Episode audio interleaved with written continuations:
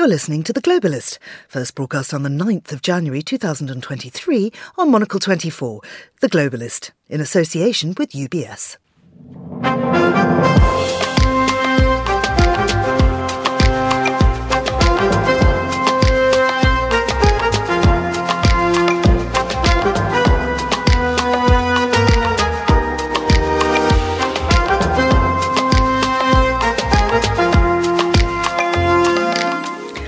This is The Globalist, broadcasting to you live from Midori House in London.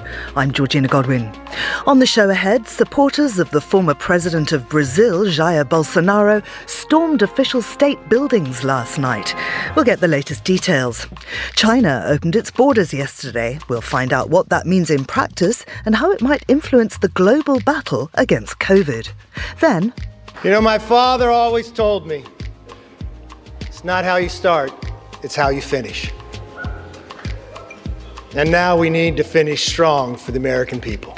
After 15 votes, Kevin McCarthy has finally been voted in as the US House Speaker. But with the number of concessions he had to make, just how strong can he be?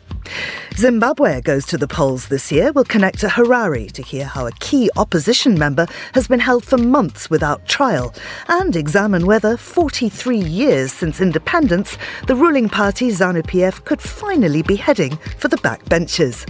Plus, we look into a report that dives into the facts and figures of representation in US museums and the international art market essentially, if you look at black American artists in American museums, it's just 2.2% of the work that was acquired.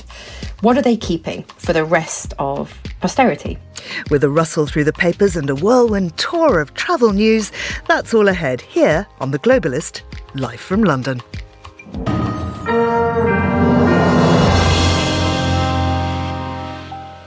Last night, supporters of Jair Bolsonaro, Brazil's far right former president, stormed Congress, the Supreme Court, and surrounded the presidential palace just a week after Luiz Inácio Lula da Silva's inauguration. Oscar Guardiola Rivera is a professor in international law and international affairs at Birkbeck College. He's on the line now. Oscar, thanks for joining us on The Globalist. Can you tell us what happened last night? It's a pleasure to be with you, Georgina, and our listeners. What happened yesterday, uh, even in, in uh, Brazil, was uh, qualified by President Lula da Silva as uh, barbarism.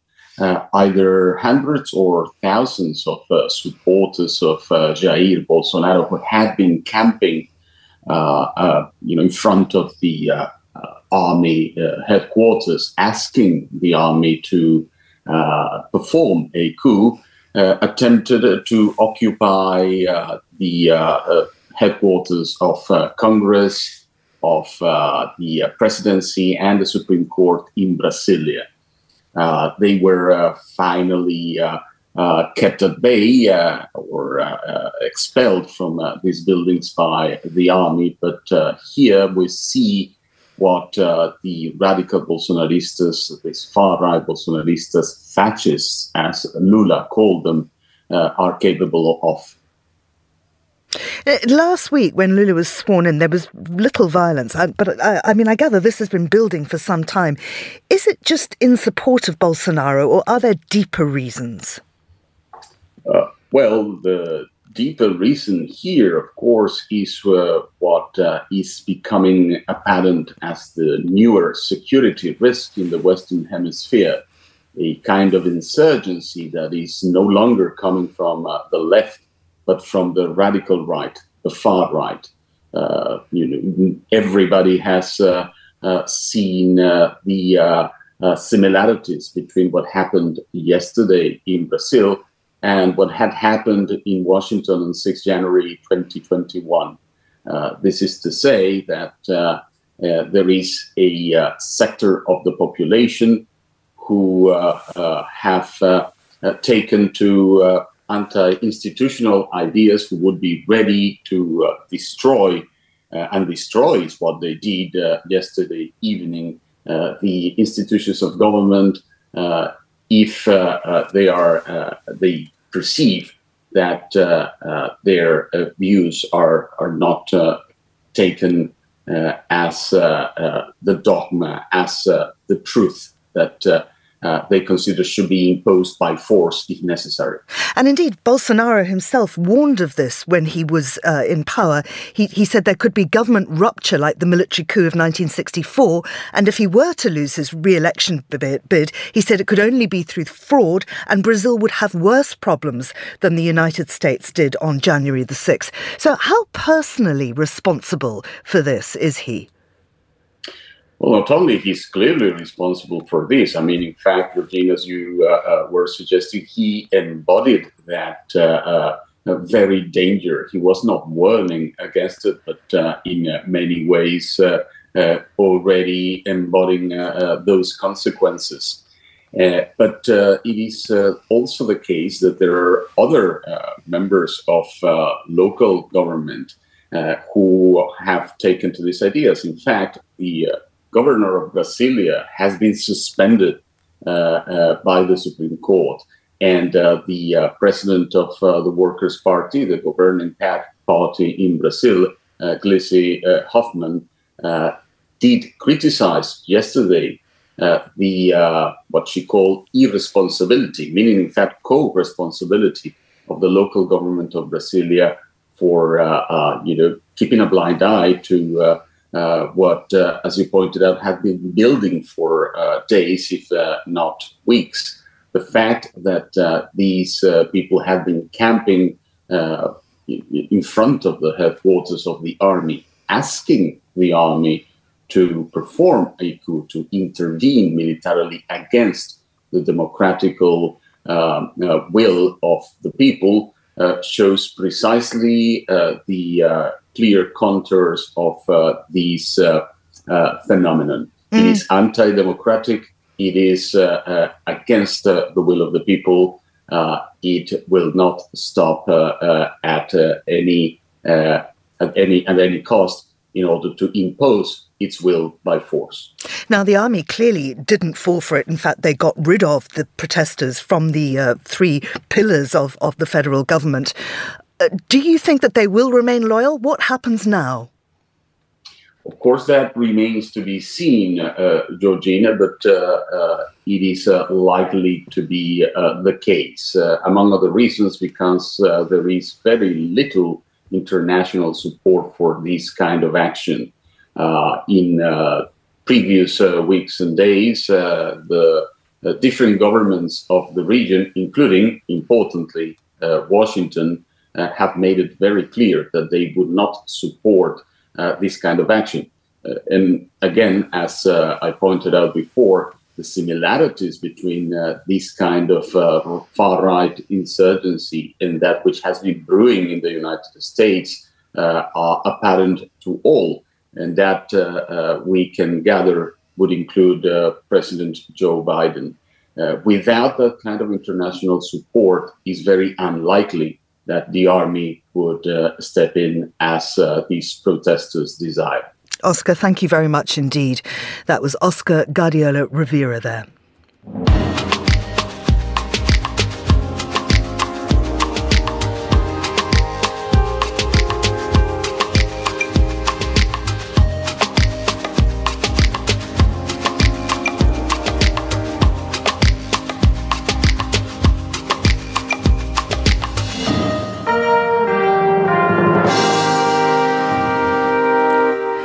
Yesterday, China finally opened its borders and relaxed its quarantine requirements for the first time in almost three years. East Asia correspondent for Deutsche Welle, William Yang, joins me on the line. Uh, William, the lifting of restrictions was announced on December the 7th. That was following the widespread protests against lockdowns. How instrumental were those protests in forcing the Chinese authorities to reverse the zero COVID policy? I think the nationwide protests have uh, played a very important role uh, of showing the Chinese authorities that the uh, civil society had a very entrenched and widespread uh, discontent about the strict uh, measures that the government have been using to uh, combat the pandemic inside China over the last three years. And so eventually they were forced to I think, uh, in many experts' opinion, basically move forward the timeline that they originally have for opening up. And so, uh, as we see in the fashion that they do it, is that they all of a sudden just drop all the measures and then open China up and then let the virus spread like wildfire. And it's causing a lot of disruptions and also a lot of strugglings and also uh, very tragic news across China. Uh, the death toll has risen, and millions of Chinese people have been infected. Some provinces are reporting that more than two thirds of their populations have actually already been uh, infected. And we are still seeing a lot of people struggling to get medications, and the government is also not really sharing the actual death toll and the number of cases that are being reported every day in China. So, uh, this is just a very dramatic U turn turn that we are seeing in China. And the Chinese people are the ones that are bearing the consequences of that. Now that people from China can leave the country, are many of them doing so? We are seeing some Chinese people trying to leave, or at least overseas Chinese people trying to get their parents inside China to leave and be reunited with them uh, in other countries. And at the same time, we do see some overseas Chinese people arriving back in China since yesterday. There are scenes of of family members hugging each other and in tears after not being able to see each other for more than three years. But there are also other Chinese people in different parts of the world telling me that due to the very high price of the flights right now, they are not planning to return to China immediately and they are waiting to see if the price of the plane tickets will come down a little bit before they plan any visit back to China. And I wonder how this is affecting the region, particularly Hong Kong and Taiwan.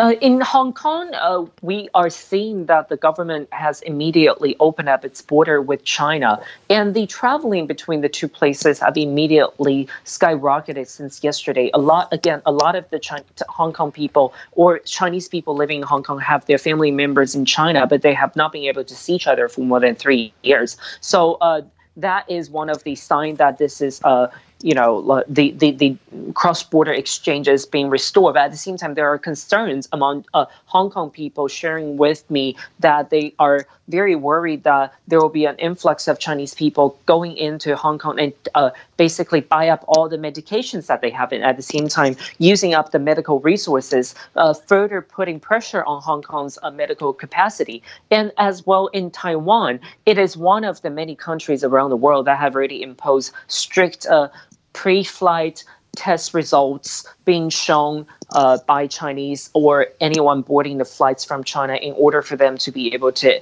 enter into Taiwan. Uh, so this is the precaution that Taiwanese government has adopted, which is basically similar to many of the other countries in Europe, including the UK and also the United States. William, thank you very much indeed.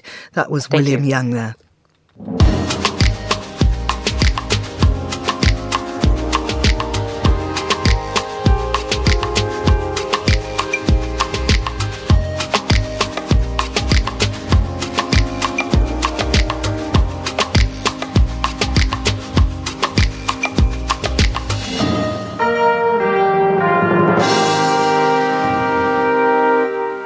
It is 7:13 in London, 2:13 in Washington D.C. Well, just after midnight on Saturday morning, the US Republican Kevin McCarthy was finally elected House Speaker after 15 rounds of voting. It was the longest speaker contest in 164 years.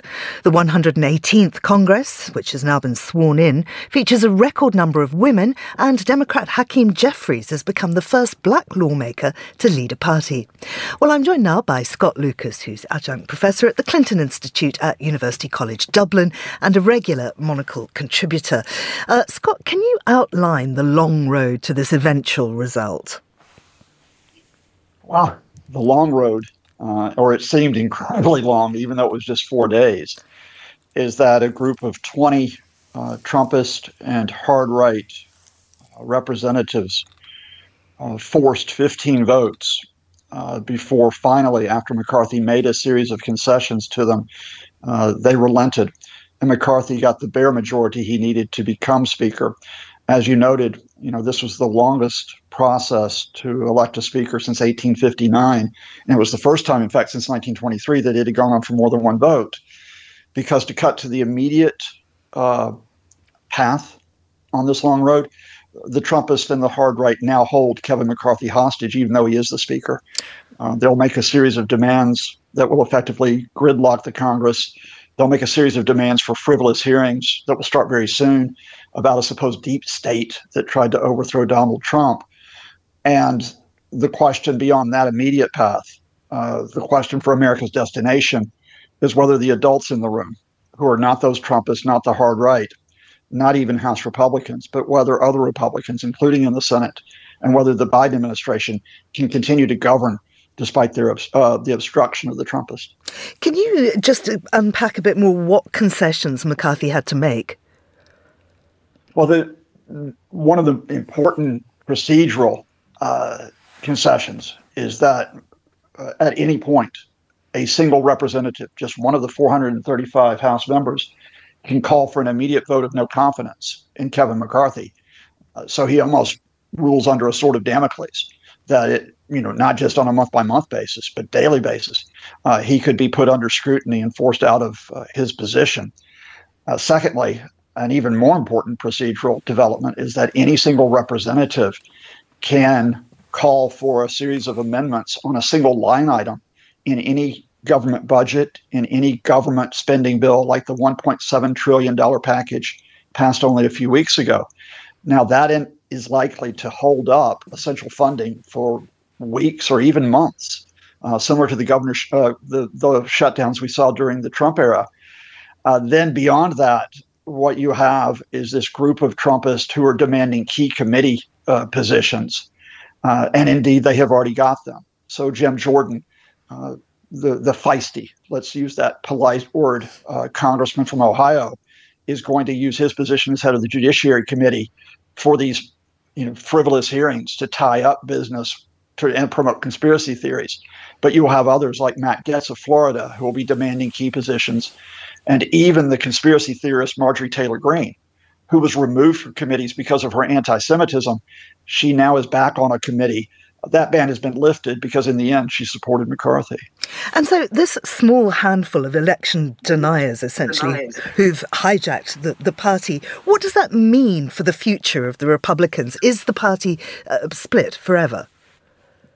Well, that's up not only to how far they will go, it's not only how far if you can find an alternative House Republican bloc will go to defend the system. Uh, it depends on Republicans in the Senate and indeed beyond Washington. Uh, let me give you one powerful symbol from last week, Georgina, of what can continue to happen, how the system can work, how America can function.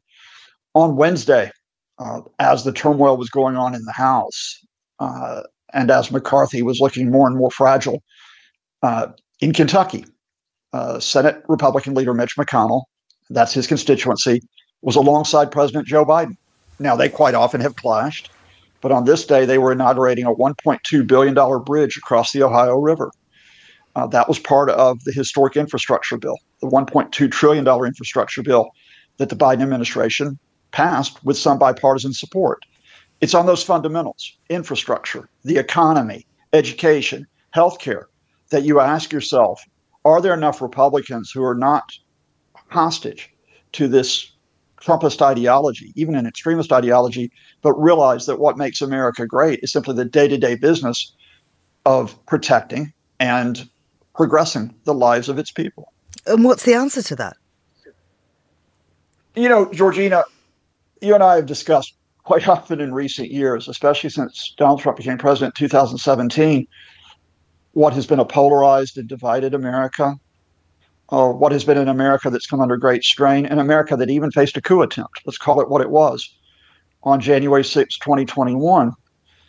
Here we are more than two years later, and I think it would be easy to give in to the pessimism, to give in to the fringe minority, the conspiracy theorists, the disinformation warriors, the agitators. But I know that there are still a lot of good Americans at the grassroots levels who, in their communities, don't spend their time on social media pushing falsehoods don't spend their time denying the election. They actually are working in their schools, they're working in their hospitals, they're working in just small businesses uh, because they know that the future of their kids doesn't lie in the latest tweet from some whacked out far right figure trying to make a name for him or herself. And it's in those Americans that I have faith in a country that, after all, has stood for almost 250 years. And Scott, Congress has now been sworn in. There is good news for diversity.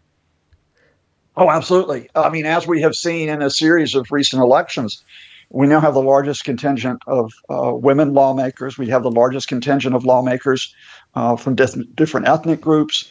In recent years, we've had the first Muslim representatives, we've had the first Native American representatives, we have more representatives from the LGBT community. Uh, and that ties into what I've just told you that these aren't just exclusively Democrats, they're Republicans who give the House and the Senate, they're America. They are America, what it really, really means on the day to day basis.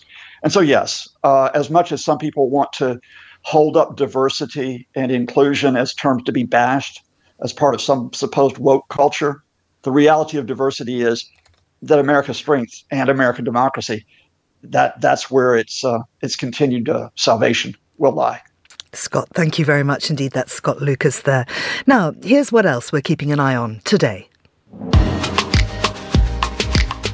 United States President Joe Biden has made his first visit to the US Mexico border since taking office in January of 2022. The visit followed a recently announced policy initiative by the Biden administration meant to address an increase in undocumented border crossings. Israel's new far right National Security Minister Itamar Ben Gvir has instructed police to remove Palestinian flags from public spaces. Israeli law does not outlaw Palestinian flags, but police and soldiers have the right to remove them in cases where they deem there is a threat to public order. And China's military has carried out military exercises around the self ruled island of Taiwan that focused on land strikes and sea assaults. China initiated similar exercises late last month after the United States passed a defense spending bill that included support for Taiwan. This is The Globalist. Stay tuned.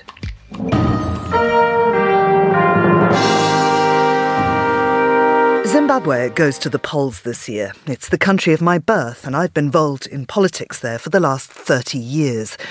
I believe there's never been a free and fair election there, either because the black majority were excluded from voting by the white Rhodesian government or by ZANU PF, the party that's been in power since 1980, oppressing the opposition. I have personal experience of this, being branded an enemy of the state for being involved in an independent broadcasting station.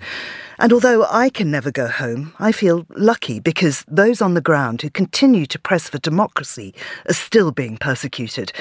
Some have been killed or disappeared, many have been beaten up, and still more are in prison. One of those incarcerated for over 200 days now, without trial and denied bail 15 times, is the prominent lawyer and Member of Parliament Job Sikhala. He's with the Citizens Coalition for Change, or Triple C, a party that grew out of the opposition movement for democratic change. Well, Fadzai Mahere is a constitutional lawyer and a politician, and she's the spokesperson for Triple C. She's on the line from Harare. Fadzai, it's, it's lovely to speak to you again. Uh, sadly, Mr. Experience is not unique, particularly as tension mounts towards the elections. I wonder if you could tell us more about the political environment in Zimbabwe and the road to the polls in 2023. Thank you, Georgina. The political environment in Zimbabwe at the moment is extremely tense. Uh, it's permeated by a lot of political violence, especially in the rural areas. Just two days ago, uh, we had seven elderly uh, citizens who were beaten to a pulp uh, in Murewa, which is in Mash East. Uh, we have a number of opposition politicians who are facing uh, trumped up charges in court we had 17 of our members who were incarcerated without trial for over six months. We obviously have the case of Job Sikhala, who's been uh, in, de- in detention without trial now for 209 days. We also have a, a growing economic uh, and social crisis. Zimbabwe has, again, uh, the highest hyperinflation rate in the world, 49% extreme poverty, uh, 60% uh, of children are failing their grade seven or primary school exams. And none of our hospitals have a cancer machine and a basic paracetamol, painkillers, not to mention other uh, medical equipment. So, as you can imagine, uh, the citizens are very expensive expectant around uh, the upcoming 2023 election and hopefully uh, you know we can install a new government with ethical leaders who can really restore the dignity of citizens, who can restore a freedom to people and, again, uh, obedience to the rule of law and constitutionalism, which is something that we've not seen under Mr. Mnangagwa's government, which most citizens are unanimous is worse than Robert Mugabe, uh, you know, and it, it really is a tragedy because there there was a lot of um, global hope around, you know, the fall of uh, Mr. Robert Mugabe that, you know, maybe Zimbabwe was entering a new era. But unfortunately, uh, all that hope has been lost, and the citizens are now putting their hopes uh, on the upcoming election, and hopefully that the opposition or the alternative will, uh, you know, stand a chance. Obviously, elections are always a tense time. There's a lot of violence, especially when ZANU PF believe their backs are against the wall, which is why they do things like incarcerate an opposition figure like Job Sikhala. It's calculated to send a chilling effect to anybody who dares speak out that we will throw you in and not give you bail if you dare stand up to dictatorship, violence, and corruption. Well, as you say, uh, uh Job Sikhala is in prison now. He's faced arrest at least 60 times over his career. Why is he being held now? Well, he's being held now because uh, a, a regime activist, a ZANU PF activist uh, by the name of Pius Jamba, murdered a triple C or an opposition activist by the name More Blessing Ali, who was a middle aged woman who was a community organizer in Chitungwiza, which is just on the outskirts of Harare.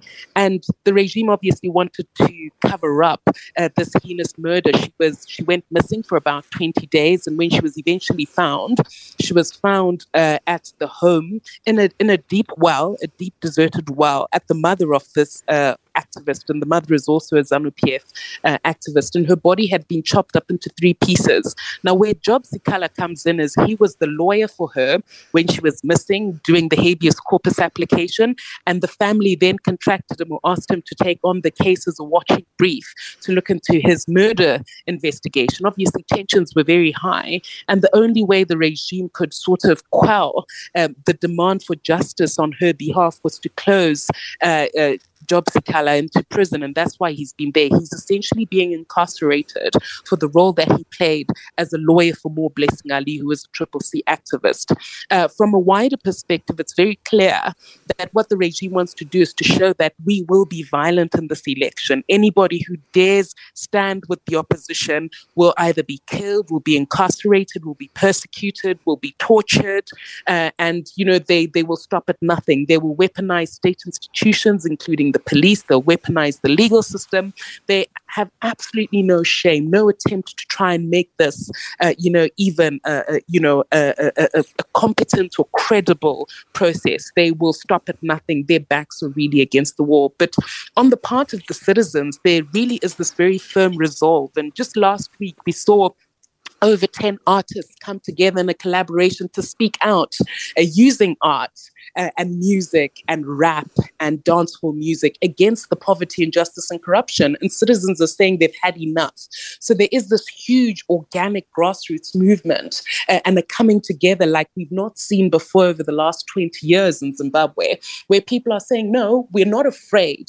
Notwithstanding these threats and intimidation, we're not afraid to stand up to what Mr. Mnangagwa and ZANU PF are doing. Even if you look at the, the, the violence that I spoke about that took place on Friday against elderly citizens. You've got, you know, old people who are in the 70s and their 60s, you know, mobilizing their own communities in rural areas, which ZANU PF has all along lied to the world and told is their stronghold and saying, look, we want change. You know, we're not going to be bought over by, you know, handouts and, you know, cheap farm inputs. We want deep systemic change in Zimbabwe so that we can have freedom, fairness, and prosperity for all. Fadzai, thank you very much indeed. That's a story we are going to be keeping a very close watch on. Fadzai Mahere of the Citizens Coalition for Change in Zimbabwe. Just gone 7.29 here in London. That's 8.29 in Zurich. And we'll continue with today's newspapers. Joining me in the studio is Charles Hecker, who's a senior partner at Control Risk. Good morning to you, Charles. Good morning, Georgina. Um, the Times, this was a very alarming story with all its kind of deja vu ness, if you like. uh, this is about Boris Johnson and a possible comeback. That's right. Hashtag BBB, which stands for Bring Back Boris. This has reached a real crescendo in just the past couple of days. So we go to the Times that starts with a piece headlined Talk of Comeback Fanciful, insist Boris Johnson supporters. And what the Times is trying to do here, I think, is throw a little bit of cold water on this groundswell of momentum behind trying to bring Boris Johnson back as prime minister. And this is led primarily in the Houses of Parliament by Nadine Dorries, who's his number one cheerleader, and outside of Parliament by somebody called Peter Cruddas, who is otherwise also known as Lord Shoreditch, if you can believe it. And while momentum appeared to be building to bring Boris back, um, I think that, that that Johnson himself, perhaps through interlocutors, is sort of saying not now. And what the story tells us, really, at the bottom of it all, is that Johnson is too smart for this. The Tories are headed for a catastrophic electoral loss, and he won't want to associate himself with that kind of outcome. Well, in the in the Sunday Times yesterday, uh, there was a, a, very big feature about this, but also there was um, uh, Matthew Parris writing over the weekend uh, we love, um, but talking about how there were whispers that Johnson might uh, go and take over the constituency he used to represent. I think that's in Derby. I'm just trying to check that now.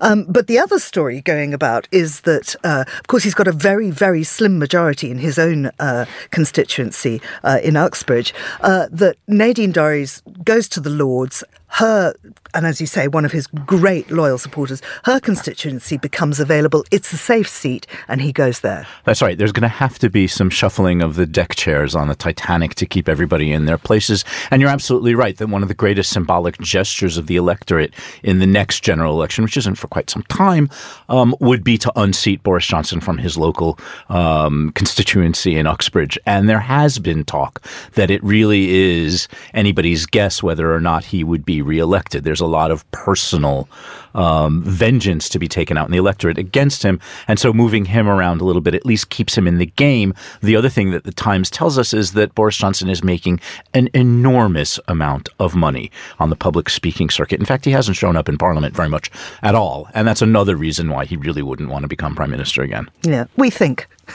We reckon. uh, let's go to Sweden now. They're getting quite annoyed with Turkey because, of course, Turkey is holding off uh, ratifying Sweden's bid for NATO membership uh, and uh, all sorts of demands, which Sweden's now objecting to. That's right. Heavy on politics and diplomacy this morning, perhaps. We're in the FT that says Sweden warns it cannot meet Turkey's demands for backing NATO bid. You'll remember that Finland and Sweden applied to join NATO when Russia invaded Ukraine. There are 30 member countries in NATO. 28 of them have said yes. Hungary is a holdout that in a few weeks will probably also say yes.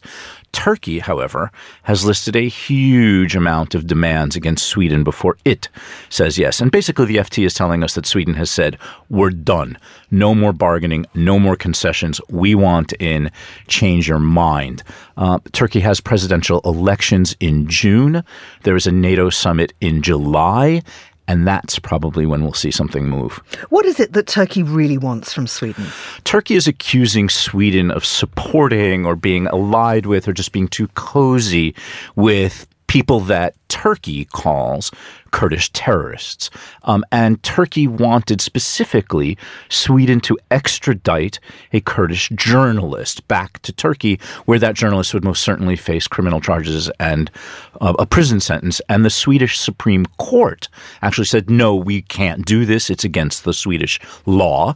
And the Turkish prime minister said, I'm sorry, but my hands are bound by the decisions of the judicial system here, and we're not sending this guy back. Mm, because, of course, Finland and Sweden signed a three way agreement with Turkey in 2022 uh, that was aimed at overcoming Ankara's objections. There has been months of horse trading among all of these countries um, to try to get Finland and Sweden in, to get them in quickly.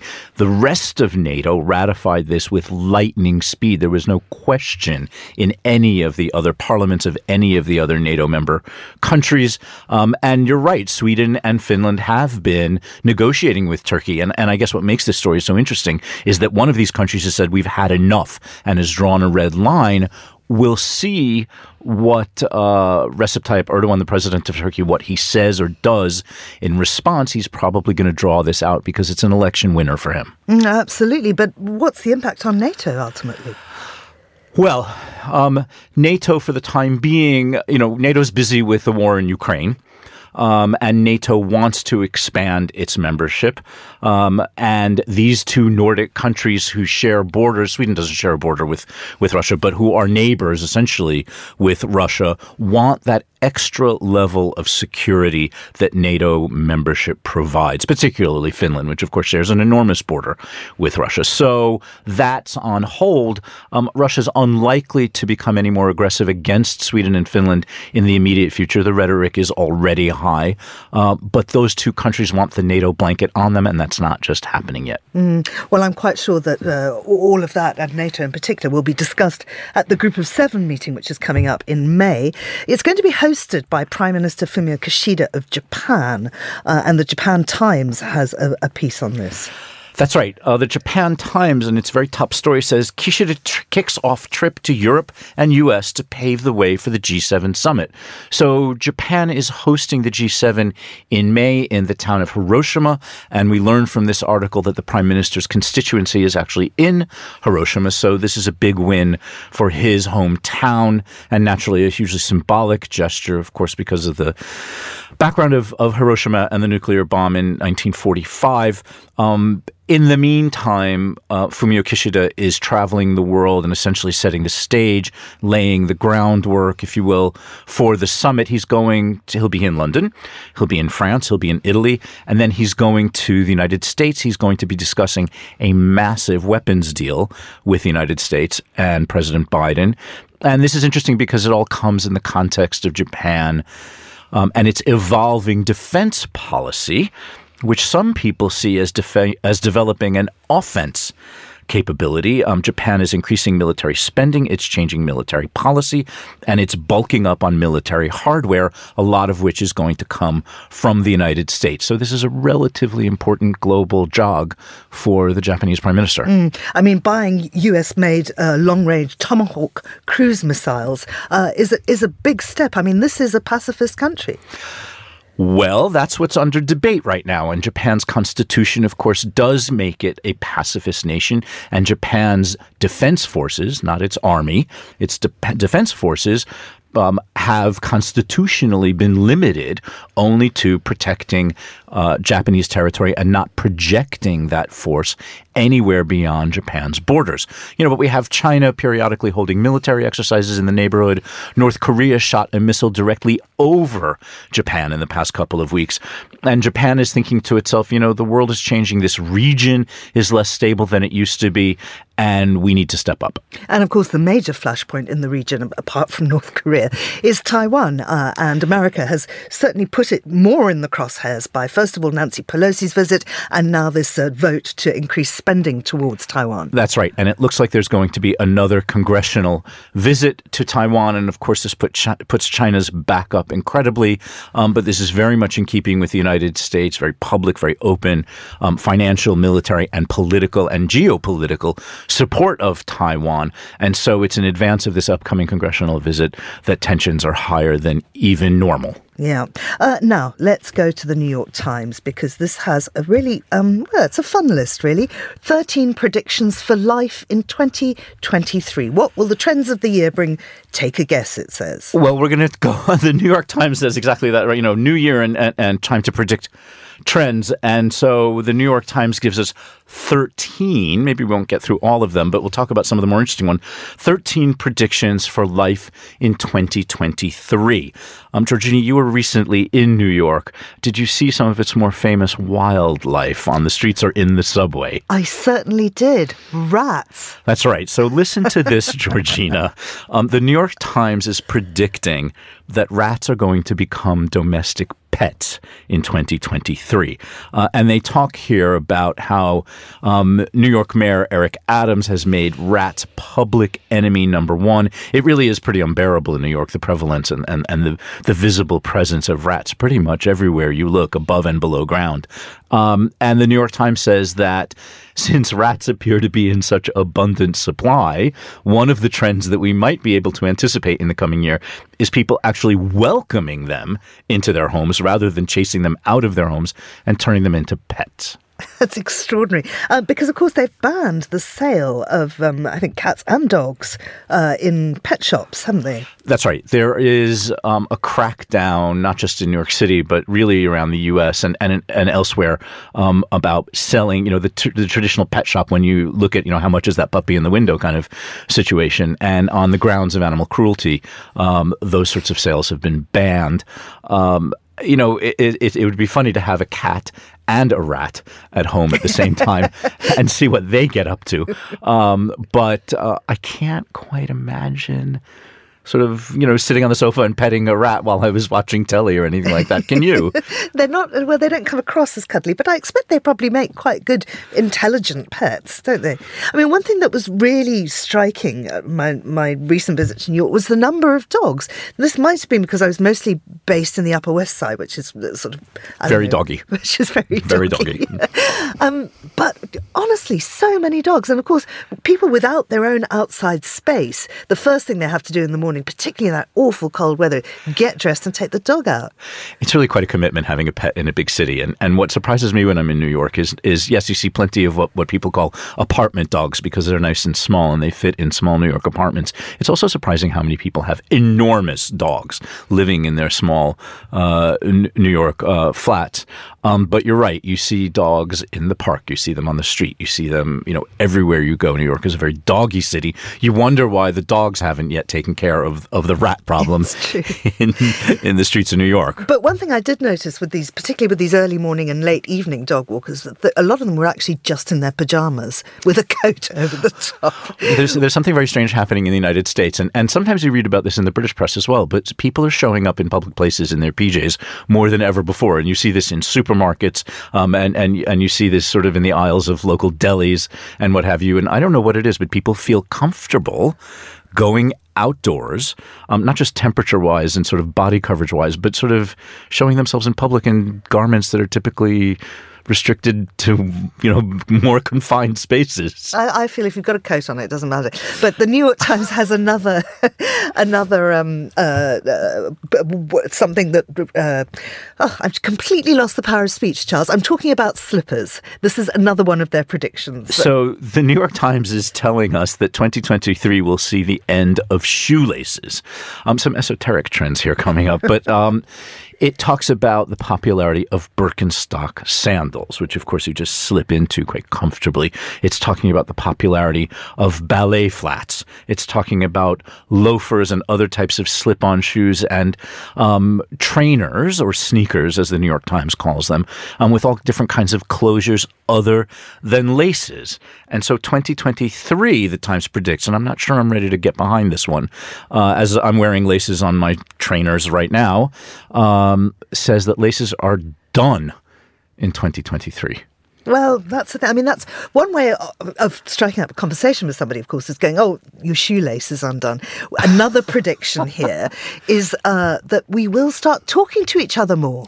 Heaven forbid. Um, it's so funny that I, I read this and I thought to myself, New York is famous for the fact that anyone will talk to you anywhere in the queue at the supermarket, on the subway platform, you know, just, just anywhere that two people stand in real, reasonable proximity, a New Yorker or an American will strike up a conversation. The New York Times, for some strange reason, is finding this odd and saying that this is going to be a trend.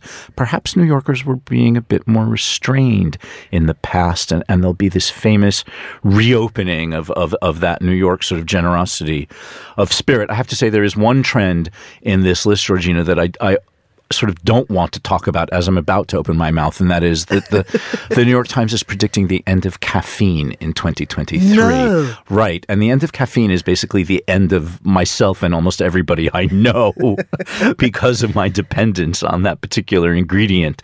Um, but apparently, we're moving away from caffeinated beverages. Why?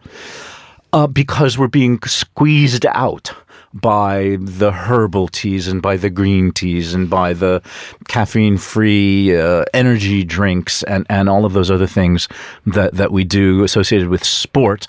Um, and that, you know, the dark brew and that great smell and that fantastic kick and the delicious flavor of coffee. Um, I, I, think we have to fight this trend and, you know, as, as energetically as possible. Charles, I'm going to let you go and let Alejandra make you a fantastic coffee in our green room. Thank you so much to Charles. Charles Hecker. This is The Globalist. UBS is a global financial services firm with over 150 years of heritage. Built on the unique dedication of our people, we bring fresh thinking and perspective to our work. We know that it takes a marriage of intelligence and heart to create lasting value for our clients. It's about having the right ideas, of course, but also about having one of the most accomplished systems and an unrivaled network of global experts. That's why at UBS, we pride ourselves on thinking smarter to make a real difference. Tune in to the Bulletin with UBS every week for the latest insights and opinions from UBS all around the world.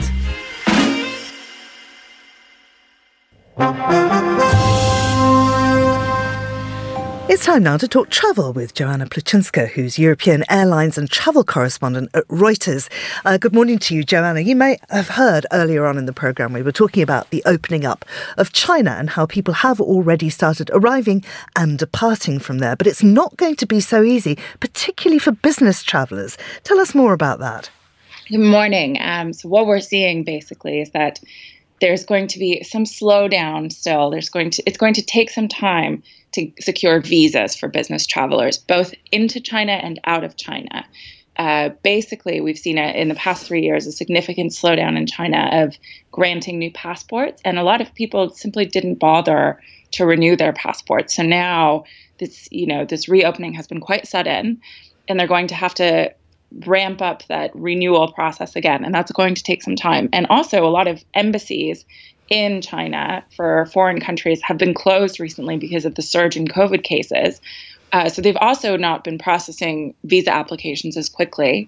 Uh, so we're seeing that that'll be kind of an adjustment. So the ramp up the speed at which people are traveling abroad will be slower. Of course, mm-hmm. traveling internally for the Lunar New Year that might ramp up as expected, but but to actually leave China or come in will be more difficult. And um, when we were on the line to Shanghai earlier, our correspondent was telling us that flights are terribly expensive coming in and out of China, and a lot of people are holding off until those those uh, fares go down.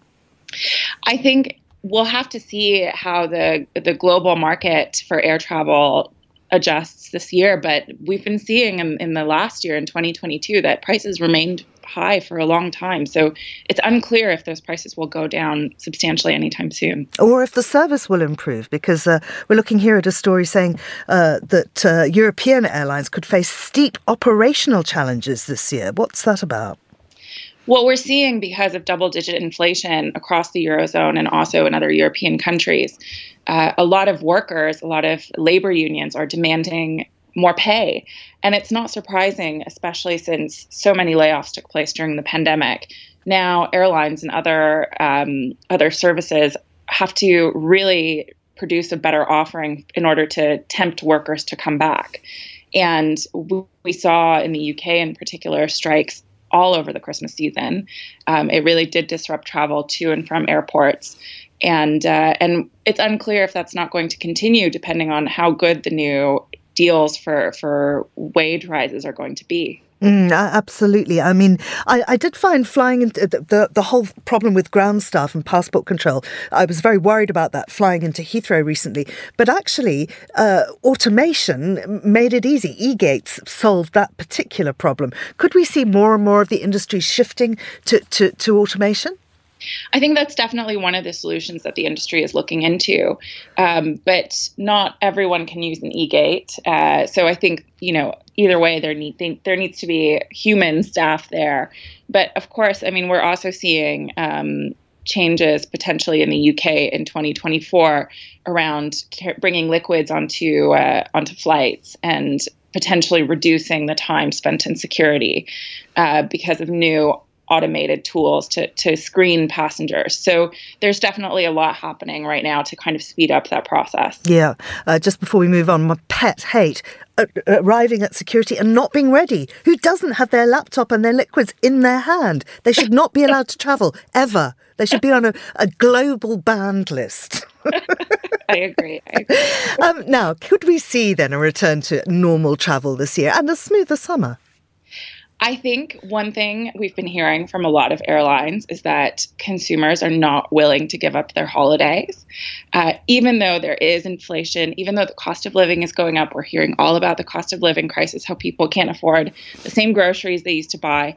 I think after the pandemic, there is a sense that people still really cherish their holidays and their their travel plans, um, especially when it comes to traveling to see family and friends.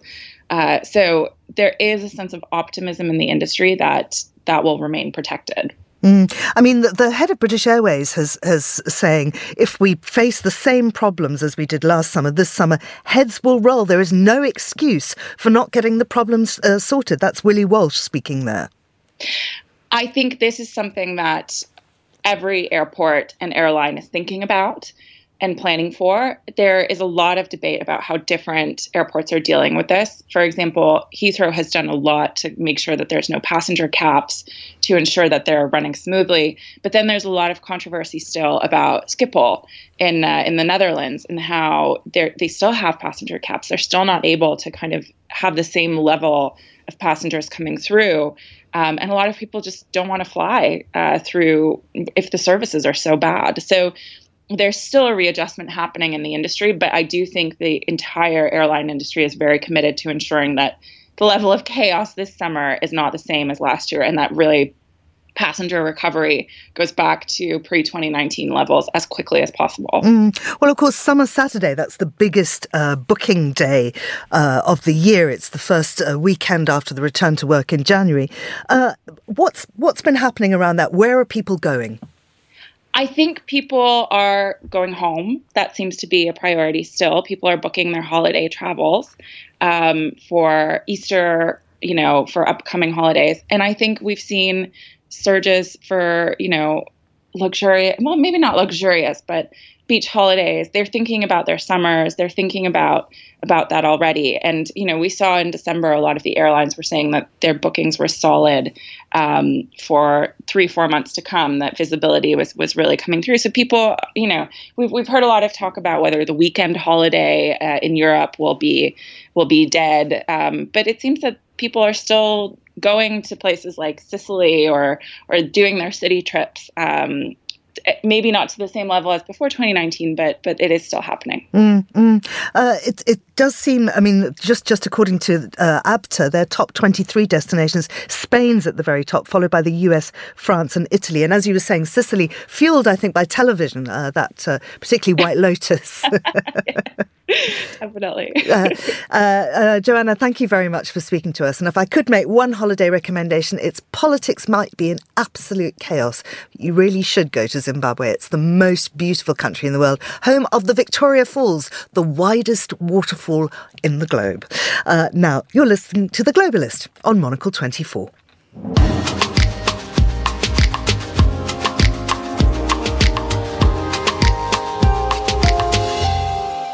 And finally, on today's show, how much has the art world changed in order to support works by women and people of colour? Well, the recently released Burns Halperin report tries to answer this, exploring representation in US museums and the international art market. Monocle's Robert Bound spoke to the co founders of the report, Charlotte Burns and Julia Halperin, and began by asking Julia what the overall idea of the report is.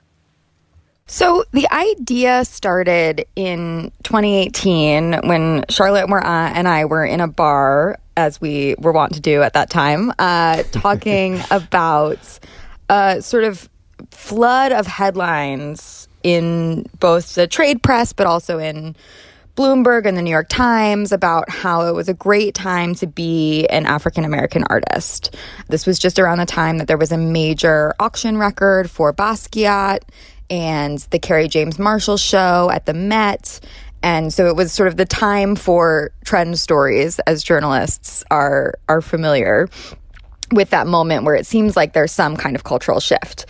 And we were wondering, you know, if that was really true in the middle of the Trump presidency at a time when it didn't seem like a great time to be a black person in America, um, you know, then the art world had something going that was extremely unique and we should figure out what that was. And if it wasn't true, then we should stop saying it. And so we came to the the idea, having done a little bit of data work before, that the best way to kind of figure this out rather than just going on gut feeling was data. So we asked a range of museums, um, around 30 institutions, to share with us um, their acquisitions of work by Black American artists um, over the previous 10 years you know, at the time, a lot of them didn't have that data, so they were collecting it for the first time. And what we found was that, you know, the perceptions of progress far outweighed reality. Um, and so that sort of set us on this five year journey of chronicling these collections to the extent that we could. Um, the second time around in 2019, we looked at work by female identifying artists. And this latest report sort of brings both data sets together with a broader range of institutions um, and a broader kind of geographical swath of the United States and brings it up through the end of 2020. Okay, so so it's it's a rigorous thing. I'm glad that the idea for such a noble pursuit came from you and Charlotte hanging out in a bar. I think that all these, all great, all great progressive ideas have to have to start over Negronis. I think um, to be Charlotte, maybe drunk you... to want to pursue something like this. yeah, exactly. Yeah, exactly. Let's do a report that no one really wants us to find the true answers to. No biggie. Um, yes, it sounds like drink was required. Um, um, Charlotte, maybe you can fill us in then on on on the findings that those original findings, and five years later, um, after you've gotten used to, to, to, to, looking at these data sets, what's revealed in this in this latest in the 2022 Burns Halperin report, and if you've if you've really seen much progress. Well, the short answer is no. We've not seen much progress. Um, they're slightly different data sets. We've got different museums. We ask them slightly different questions.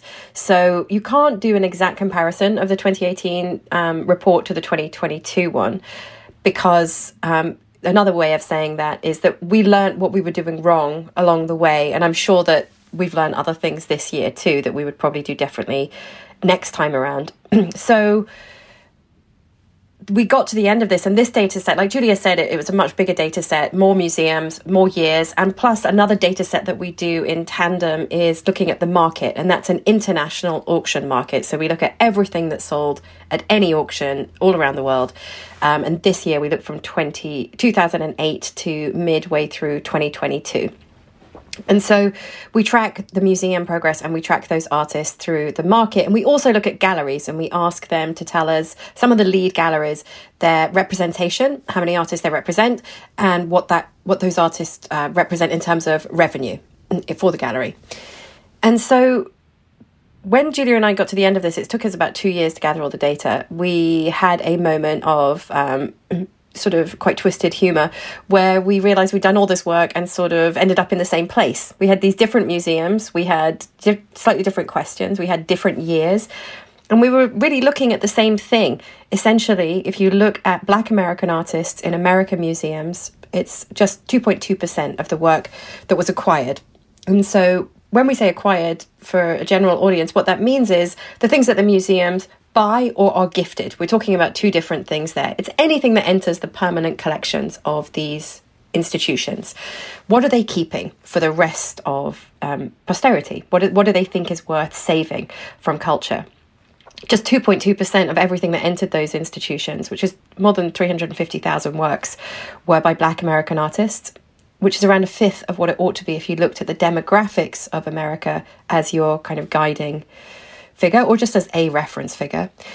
For female artists, it was 11% of acquisitions at the 31 museums we looked at were female identifying artists, which again is around a fifth of what it should be. That's just a weird coincidence that those numbers are both a fifth. When we looked at black American female artists, the numbers were even worse. They represented 0.5%, so not even a full percent of everything that had gone into the museums, meaning they were underrepresented by around a factor of 13 if you looked at their population in the US. And that was Charlotte Burns and Julia Halperin there in conversation with Monocle's Robert Bound. And that's all for today's programme. The Globalists will be back at the same time tomorrow. I'm Georgina Godwin. Thank you for listening.